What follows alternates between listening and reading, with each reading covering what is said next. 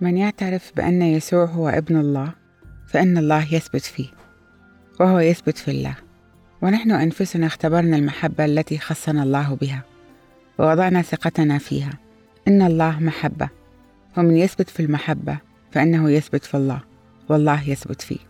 وتكون محبة الله قد اكتملت في داخلنا حين تولد فينا ثقة كاملة من جهة يوم الدينونة.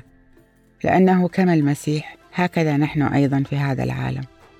ليس في المحبة أي خوف بل المحبة الكاملة تطرد الخوف خارجا فإن الخوف يكون من العقاب والخائف لا تكون محبة الله قد اكتملت فيه.